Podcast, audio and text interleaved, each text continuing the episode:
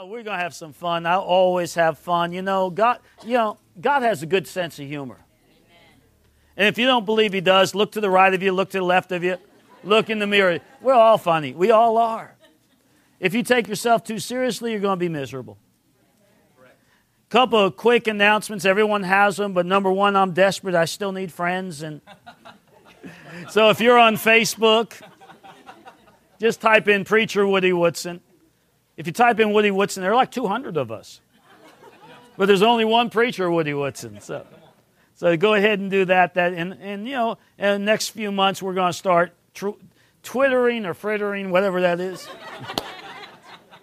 you know, I always try to keep up with the Amish when it comes to technology, so. but, but you know, how many of you know we're in a key season as a nation? And you know, all I'm going to say is read the book and vote. You know, and, and just, you know, get before God and whatever God tells you to do, do. It's easy. But I also want, I gave a word, you know, I think I put on Facebook for you, but God showed me that the nation in the next few weeks now is going to make a shift. And wherever the shift is, you know what God told me? He said, don't be as concerned about the shift as the open doors that the shift is going to create. And either if it shifts one way or the other, the main thing is we should look for the open door for ministry. Come on now. Do you hear what I'm saying? You know, don't get depressed over it or don't get so excited about the shift that you think the shift is the answer. It's not. The shift will create opportunities. Come on now. Amen. And you know, it makes no difference. You know, I'm gonna make sure I'm gonna try to make it shift my way. so are you guys, hopefully. You know, that's part of the process. But the bottom line is there's going to be ministry opportunities. And we need to see that. You how many people understand there's no panic in heaven, only plans? You know, Corey Boom said that years ago, and uh, you know, God, God always has planned. Whatever you're facing today, there's a plan. And how many of you understand God doesn't think like you do? Because God's never said, I just thought of that. Some of you tonight, I'll say something. Oh, I never thought of that one before. God's never said that. Honestly, He's, he's the only know it all that's real. I've met a lot of know it alls, but they're not real. But there's only one that's real. Amen. And when you say, God, what are we going to do? He doesn't say, Well, I'll have to get back to you. I'll have to think about this one and let you know. No, He already knows everything. Come on. That's good news. Somebody's going to get this. I want to get into something tonight, and I want you to go to Revelation 19. There's a reason I, I, am getting, I, I want people to regain momentum. Because how many of you understand the big mo is a big thing? And I want to talk tonight about something that God has instituted. When I, when I entered this year, I asked God, I said, God, what are you speaking to me for about this year? Uh, you know, 2012. And this is what he said. He said, Tell my people I want to do it again on a different level. Do my, tell my people I want to do it again, but on a different level. And I started thinking about Hebrews 13 8, that Jesus Christ is the same yesterday, today, and forever. You know, he, what he's done before, he's going to do again. And then I thought about John 14 12, which says, The works that I do, you shall do also, and on a different level, greater works. You know, recently I, I did a TV thing that, uh, for TCT, and it was, it was worldwide, and it had the potential to be aired in 130 million homes. That's how many uh, homes that that cable system has. And I kept thinking, you know, Jesus couldn't have done that when he was alive. So, in one sense, that was a greater work. Come on. And some of us right now, we have tremendous opportunities. And I started asking, I said, God, how come the church has lost momentum? And he, he began to talk to me about the power of the testimony. Because in the Hebrew, the root word for testimony means to repeat. The reason we testify is so that God can do it again. Think about that. When you talk about how God healed you, you're saying the stage for God to heal someone else. When you talk about how God saved you, you're saying the stage for God to save someone else. And the more you testify, the more God shows up. He does it again and again and again. It's, and the, the number one thing the enemy wants to do is take the testimony out of your mouth. Because the Bible says in Revelation 12, 10, and 11, you overcome Satan by the word of the test, by the blood of the Lamb, and the word of your testimony. Of your testimony. Come on now. See, people can talk you out of your doctrine. It's hard for them to talk you out of your experience. Come on. It's too late for you to tell me God doesn't heal today. You know, just recently, my, my son gave a testimony. He, he, he's really not giving his personal testimony too often. But he, he you know, I, I was wondering what he was going to say because he was saved, filled with the Holy Ghost at age four. He doesn't know anything but faith. You know, he's never cussed, never drank alcohol. I'm not saying that just because, but he never has, never wanted to. You know, has never been to a bad movie. Well, other than bad acting. you know, I mean, he's just but the bottom line, when he gave his testimony, he, he, said that. He said, You know, I was saved, filled with the Holy Ghost at age four, but he said, My testimony began when I was born. Because many of you have heard the fact that when my son was born, he didn't have oxygen to his brain for 45 minutes. And basically, the doctors told me by the time they got him on the respirator and, and did all they can do, they, the doctor looked at me and said, He's he's going to be brain damaged. Was, those are the words. And I remember looking at the doctor and said, He's healed. I didn't try to work it up, I just knew it. I just knew. I knew my God.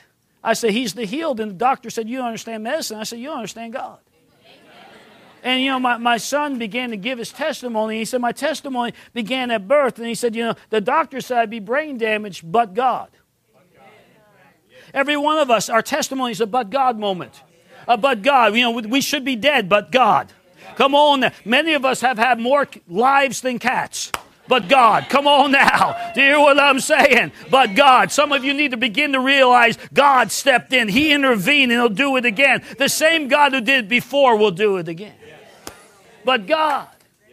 You know, and he went on to talk about his perfect ACT score, SAT score, and, and you know, this last year he was honored as the top meteorology student in the world at the International Science Fair, you know, with, you know, com- competing against 62 nations. And, you know, it, and, and, most people look at him and it, the very thing the enemy attacked is what God's using. And many of you, the very area that you're under attack right now, you know, God wants to turn your mess into a message. He wants to turn your test into a testimony. How many of you understand the, the, the hardest thing? People always say, Yeah, I love your testimonies. I said, No, you don't. You love my money. The problem with testimonies, there's a test before the money. You have to count it as joy during the test. But when you pass the test, money cometh. Come on now. And every test is whether you're going to believe God. Every test is a faith test.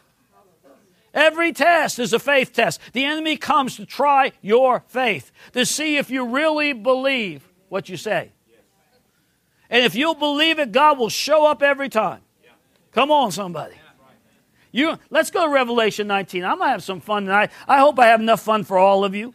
Some of you, I, I, you know, one of the things I think we need to do is continue to begin to remember all God's done. Go back over all the miracles. Go back over when you had no money. And you know, where God made a way where there was no way. You may be in that situation, but you may be on a different level of it. Remember how God healed you in the past so you can be healed today. Remember you know, every time we remember, we set the atmosphere. And people need to hear your story. Your testimony never is old. Never is. Revelation 19:10. Let me go there. I, I need to get in the word. So it says, And I fell at his feet to worship him. It's talking about John on the island Patmos. An angel was part before him. And he said to, him, to, to me, Do not do that. I'm a fellow servant of yours and your brethren who hold the testimony of Jesus. Worship God. For the testimony of Jesus is the spirit of prophecy. Every time you testify, you prophesy. Think about that. When you testify how God healed you, you're prophesying to a sick person that God will do it again. Come on now. When you testify how God delivered you, you're, you're, you're, you're prophesying to someone that needs deliverance. Most people don't need to hear a message. They need to see someone that was where they were and is no, now on the other side. You start looking at the largest ministries in the world. And, you know, one of the largest is Joyce Meyer. And they're a great teacher. She's a great teacher. But you know what why people come to hear her? Because she was sexually abused for years as a young child, physically and sexually abused. And I know some of her family members. So I know the reality. And she will share her story of how God brought her from being a victim to a victor and the process she went through. And while she tells that, she's, she's prophesying to all the victims. She's given hope. Your story needs to be told. Come on now.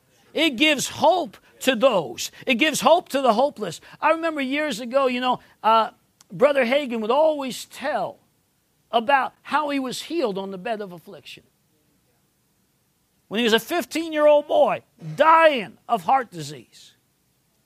And he learned Mark 11 about having the faith of God.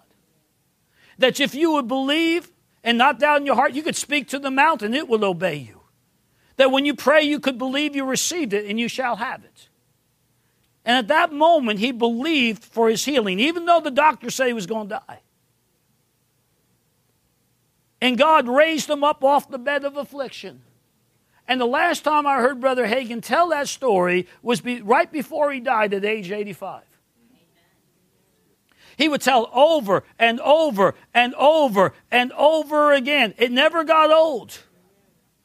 Come on. He told it for 70 years. I had a friend that was laying in with multiple sclerosis. She was thir- in her 30s. She's on her bed she gets a cassette tape from Brother Hagin's ministry, or someone brings it. She hears about how Brother Hagin was on the bed of affliction. She can't move. She has three small children.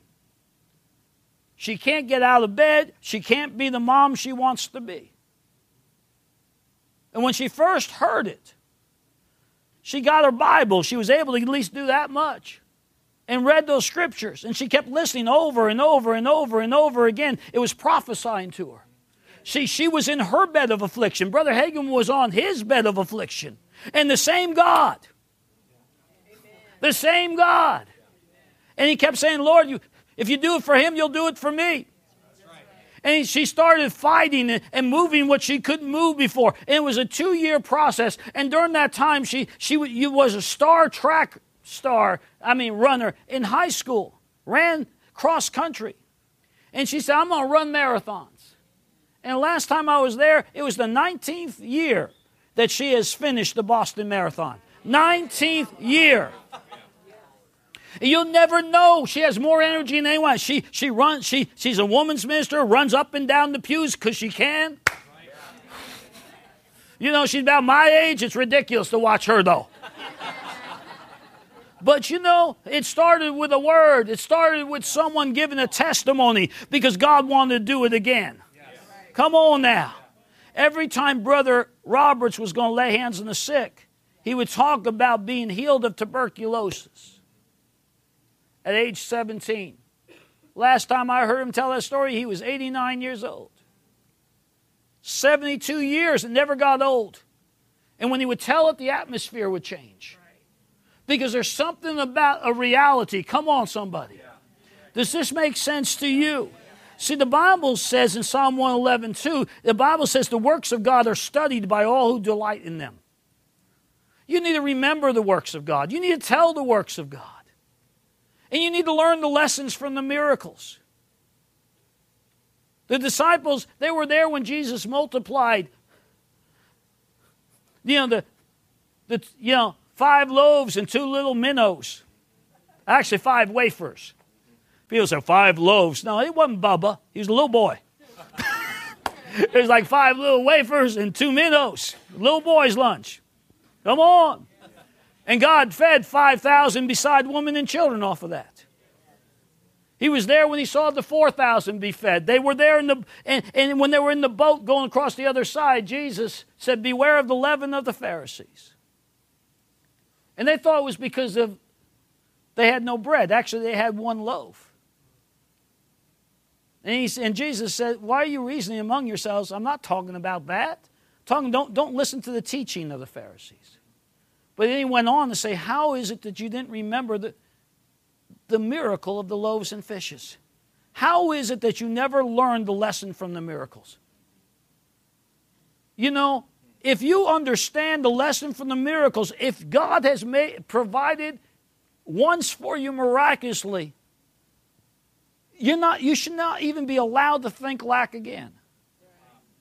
If you really learned the lesson, some of you need to revisit. You re- remember the miracles, but you haven't learned the lesson from it. Come on, somebody. You're going to get something whether you like it or not tonight. I, am going to get you stirred whether you like it or not. We need to recount the, the, the, the, the, the works of God. You know what Paul said? Paul said, I, I don't even presume in, in, Romans 15, verse 18 and 19, he said, I, I don't even try to preach to you except for what God's accomplished through me. Paul preached out of his experience. If it wasn't working for him, he wasn't preaching it.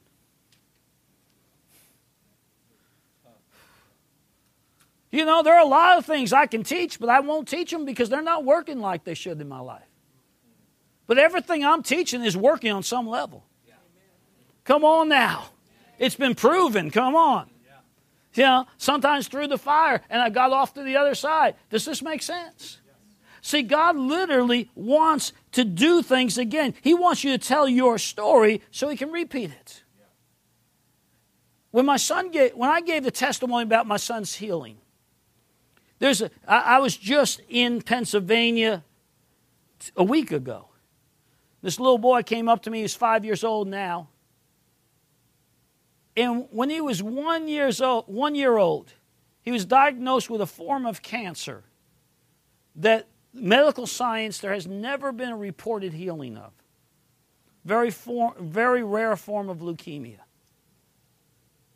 And was weird is his mom wrote me during that time because you know they had to drain the blood out of his body three times.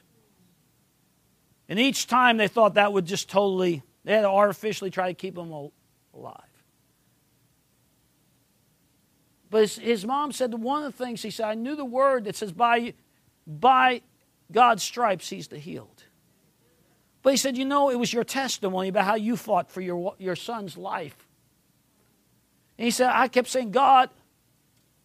And he said, I remember you said, you, you, uh, you know, I was screaming, he shall live and not die. No devil in hell is going to take my son's life.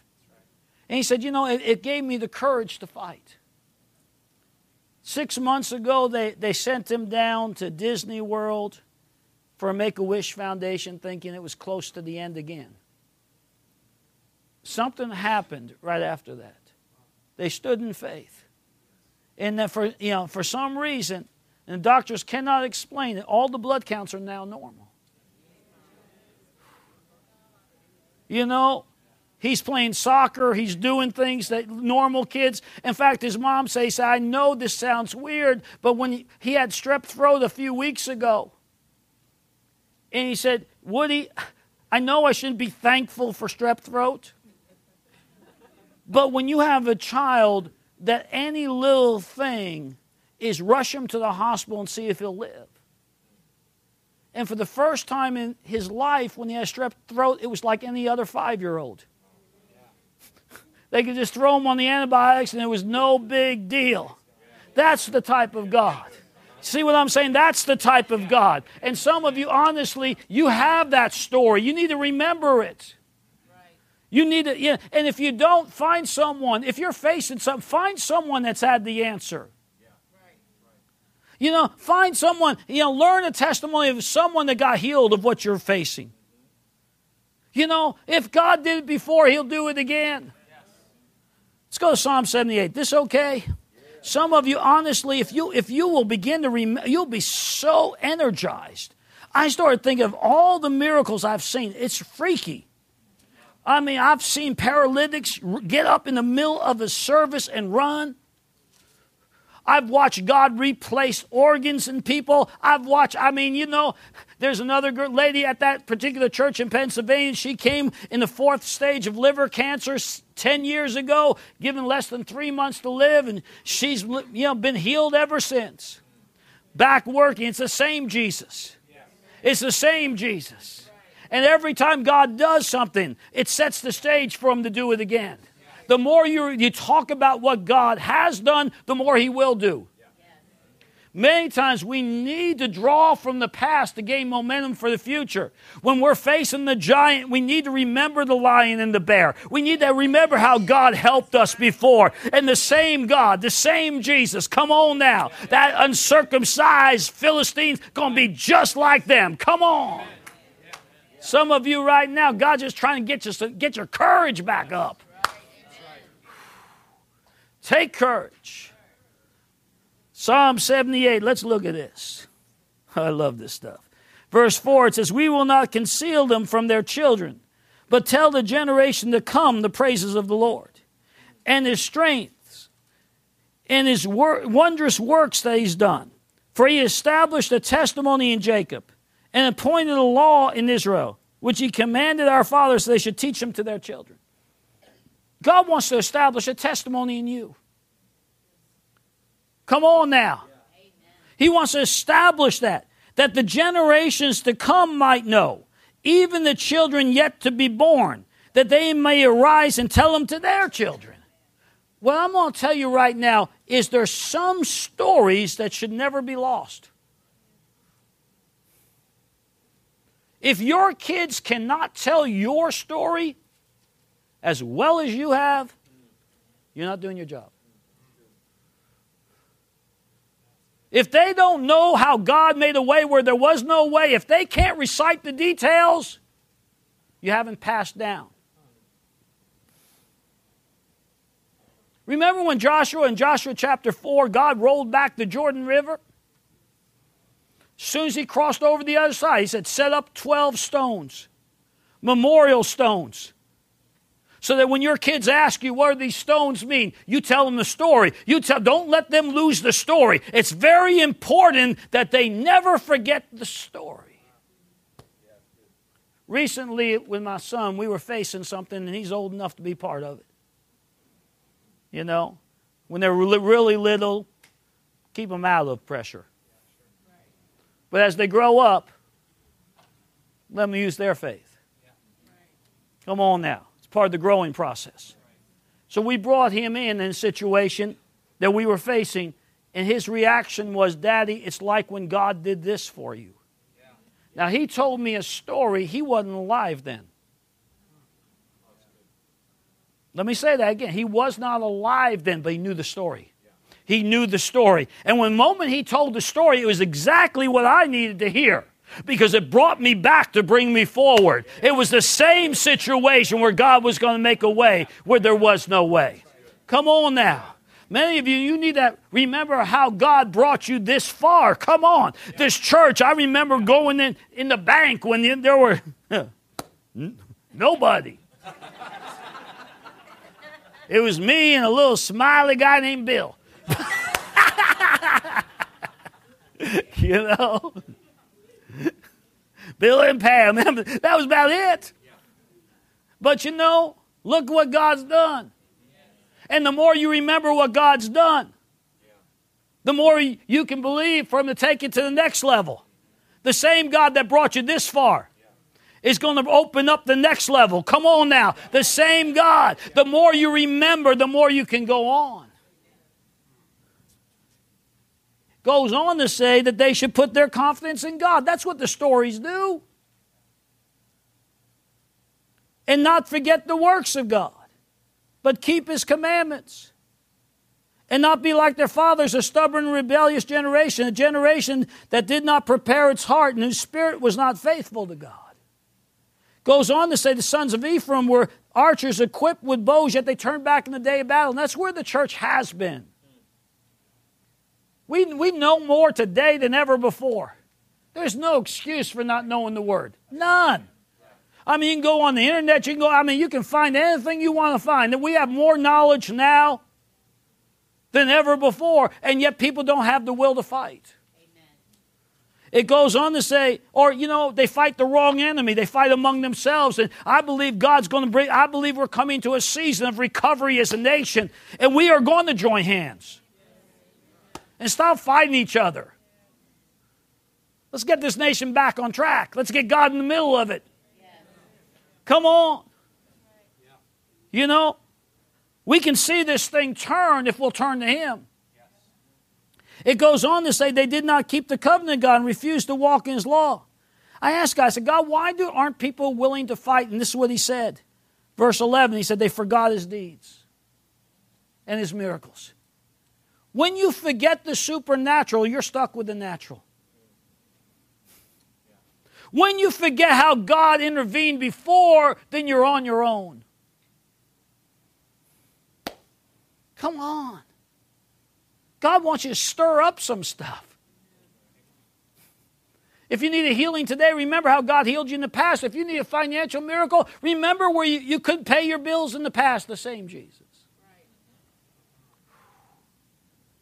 Just the way it is.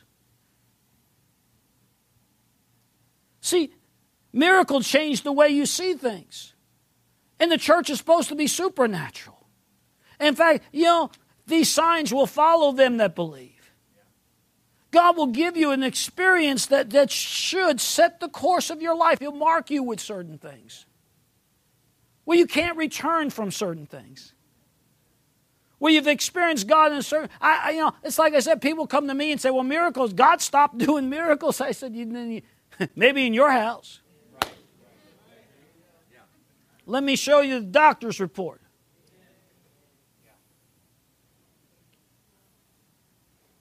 irrefutable proof. Don't tell me. Don't tell me. I'm going to try to stir you up because we have been limiting God. Now we need to begin to invite them back in. Remember, remember, remember, remember, remember. God's about ready to do something beyond what we can ask or think, but we need us to begin to think on what He's done in the past. Think. Stir it back up. Remember it. I began to recognize, I said, God, you are God that, that constantly, you know, the reason why God has to give a testimony, I remember years ago, I, I was, it was before I was saved. I just cut high school, high school, I was a senior. And I'm sitting there, I was always drunk back in those days. Always. I, you know, I could hit a baseball better drunk than people could do sober. My problem was not hitting the baseball. My problem was finding the bag after I hit it. So, you know. But I'm sitting there on the couch with my J and B, looking at the TV. And I just happened to turn on a movie, and it was a black and white movie, but it got my attention. And in the movie, there was this guy running away, obviously running either running from God or running from, but he had a bottle in his hand. I had my bottle, he had his bottle. We connecting. so I'm watching. Well, it was a, a, movie called A Man Named Peter. And at the time, a story about Peter Marshall, the first chaplain of the, the Senate. And when he was running away from God, all of a sudden God got a hold of him, and it was like that movie was talking to me. It, I, I, it was talking to me when he was running with the bottle. It was talking to me when God got a hold of him. And all of a sudden, it was like it was prof- prophesying to a young boy. And I, I began to relate so much to him, I wanted to be just like that guy. I saw how God used him, and for some reason, it, it was like Come on. And you got to understand, Peter Marshall was dead when I watched the movie. But his testimony was still alive. It was like God was saying, I want to do it again. I want to do it again. I want to do it again. And so many times we need to understand the testimonies live on. Come on. That literally every time God does something, it's not just for a certain person, it shows God's no respecter of pe- people. So when you hear how God supplied for someone else, rejoice. Don't get upset. Because what it means is you're next in line. He's still doing it today. If he did it for one person, he'll do it for another, praise God. You know, the more we begin to dwell on stuff. And I remember, you know, when I first got saved, and some of you are in this situation, it was like God saved my household. And that was my number one cry. Because, you know, I would testify to them, they looked at me like I was crazy. But Acts 16:31 said both me and my household shall be saved. Both me and my household shall be saved. And I began to intercede for my family. I was the first one in my family that was saved in my generation. You know, we've done the family tree thing. There were preachers in other generations, but I was the first born again person in my generation. And when I was praying, I said, God, you got to save my family. And how many people understand? In every family, there's a key member. So my key member was my dad. My dad is a lot like my son. He was, my dad is, you know, was a genius. I believe my son is a genius. It does skip generations. My dad had a degree from Princeton, actually studied under Albert Einstein, is one of the hand-picked people, the only non-scientific mind that he had chosen to be part of that group while he was in Princeton. And he, had, he went on to get a doctorate from law in Columbia and had one by age 18. Pretty smart. He was, he was one of the leading attorneys in America. He was a professional suer. People ask me, what your dad do for a living? I say he's a professional sewer. With all respect. But when I started praying for him, you know, the Bible says it's hard for a rich man to enter the kingdom. And you know, rich people don't see their needs. You know, when you're poor, you know you're poor. You know you need help. When you're rich, you don't think you need anything, but you still need help. Go on now. And I was praying for him, and, it's hard for an intellectual to enter the kingdom because how many people understand faith is not of the head?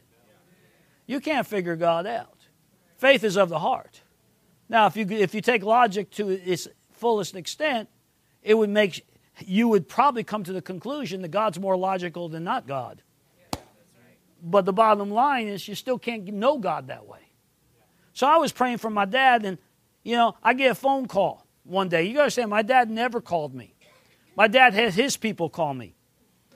You find out with rich people, they don't, you know. My, he had a guy that worked for his law firm. He called me every week, macho guy. He said, Your dad loves you.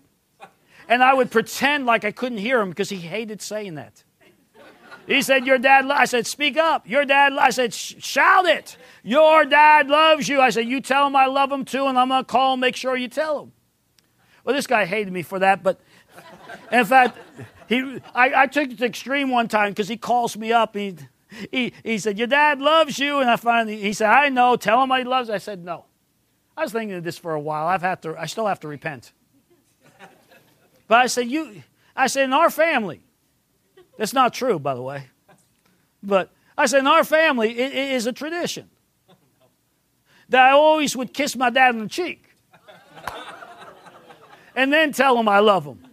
So I want you to go in there and kiss him in the cheek and tell him you're. He's a, so I called my dad later. He said, I almost fired that guy because of you. but it was worth it. You know, it was. But this time my dad called me up. He said, Take a deep breath. And I took a deep breath, and he tells me my, my mom committed suicide. And, for, you know, that wasn't supposed to happen anytime.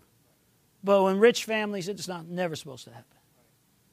And he said, I don't know any preachers. He said, Well, you do your mom's funeral service.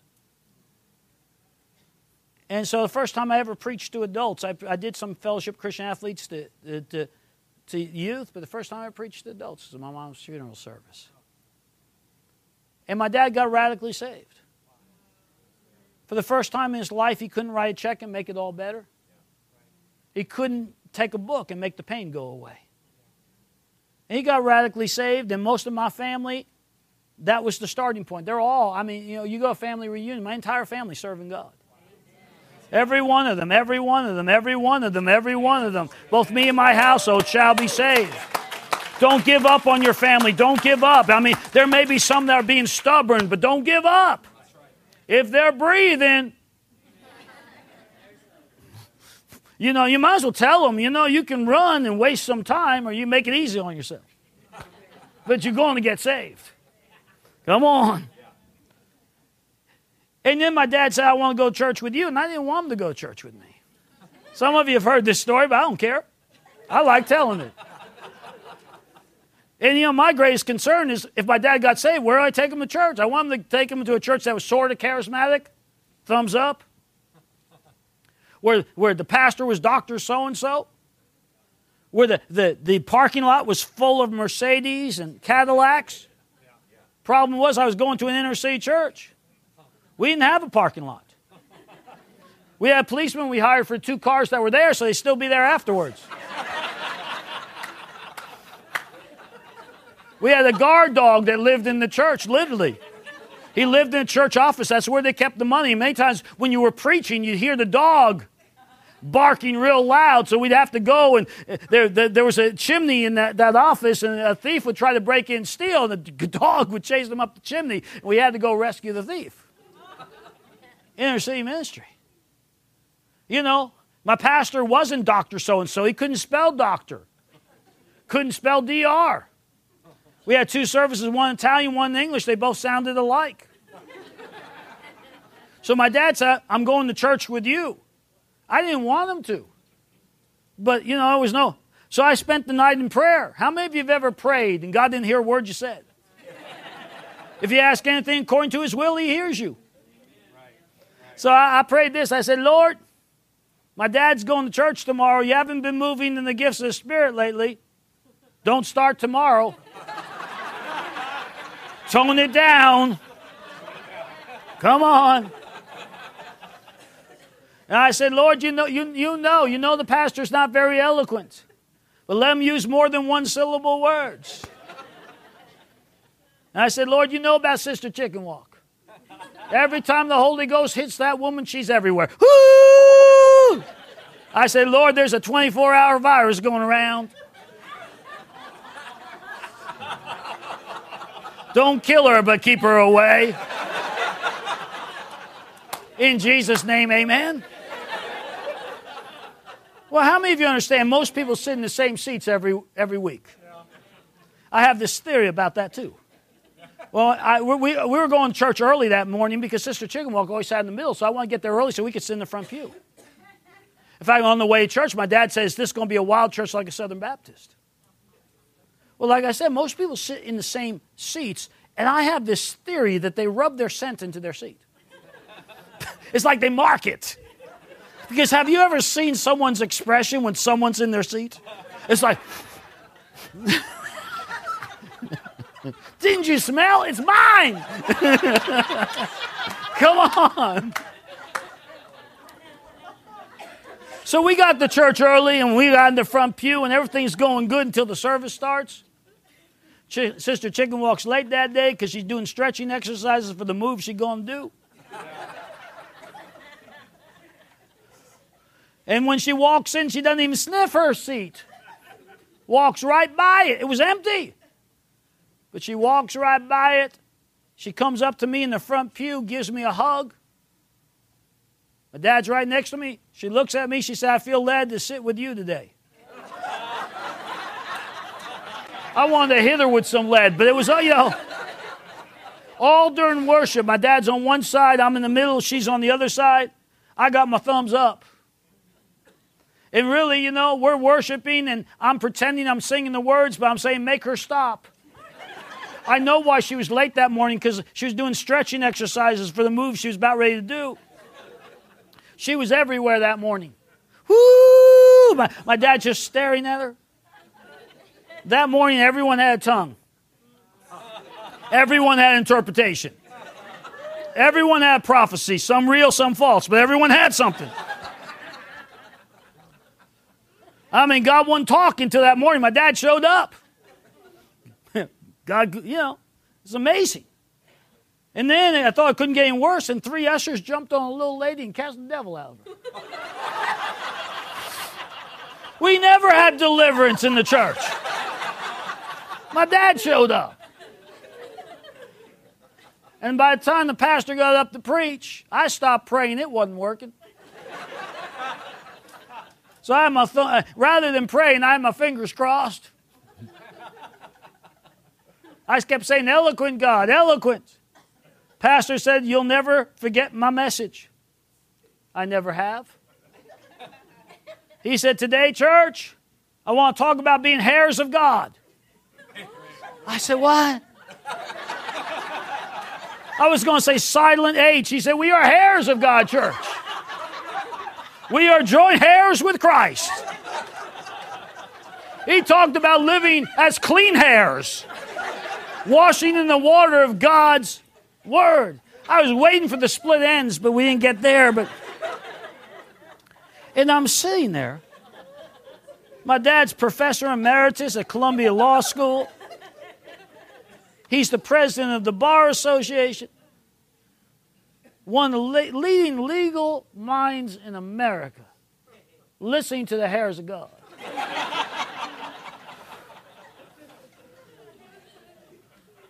Finally, the pastor began to cry because in that particular denomination, you can't preach unless you cry. It's in, it's in the manual.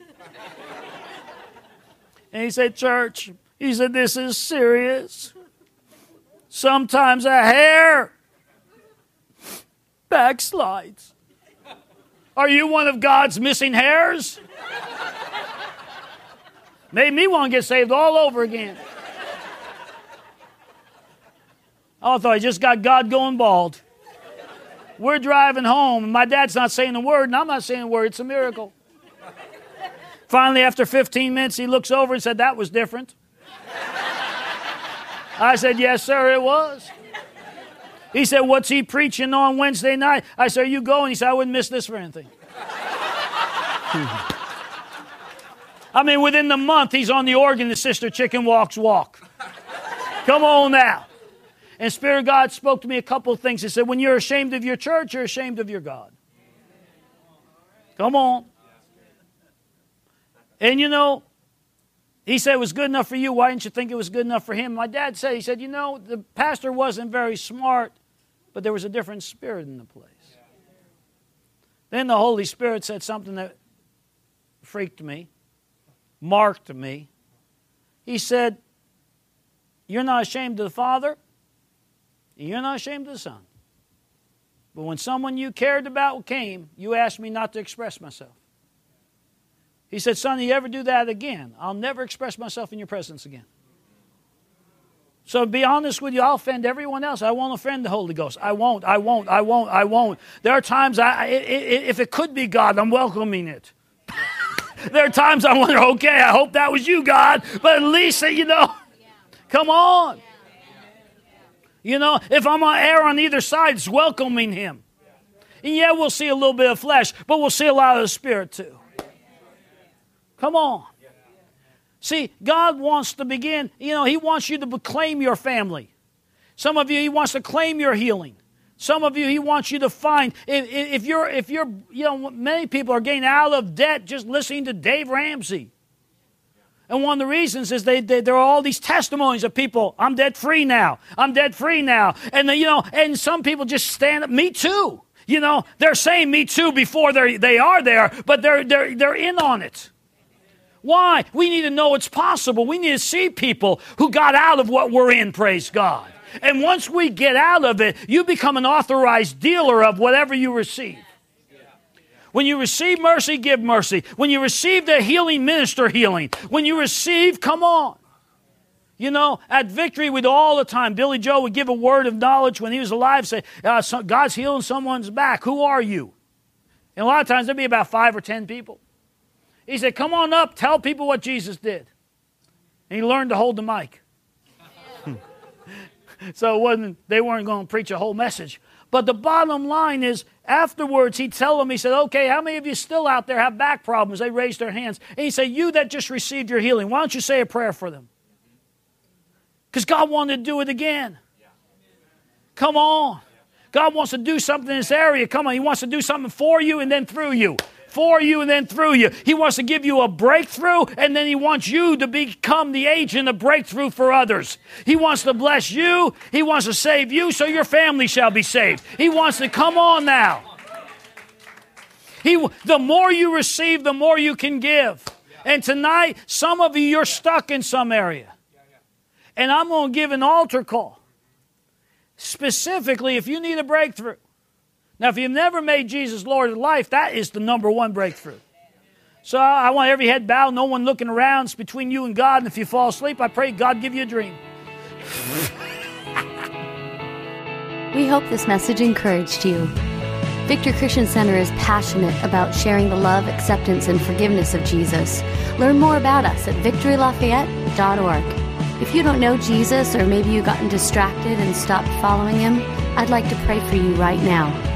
The most important decision you'll ever make involves accepting the love of Jesus and His gift of new life. I'd invite you to make this prayer your own and take this opportunity to begin to follow Jesus. God, I ask you to reveal yourself to me. I want to know you. I ask you to forgive the sin in my life that has kept me from enjoying a relationship with you. Give me a fresh start by changing my life and helping me to follow you from this point forward. I accept your love through Jesus and I commit to trust your plan for my life. It's in Jesus' name that I pray. Amen. If you've prayed this prayer for the first time, please get in touch with us and let us know. To learn more about Victory or to contact us, visit us online at victorylafayette.org.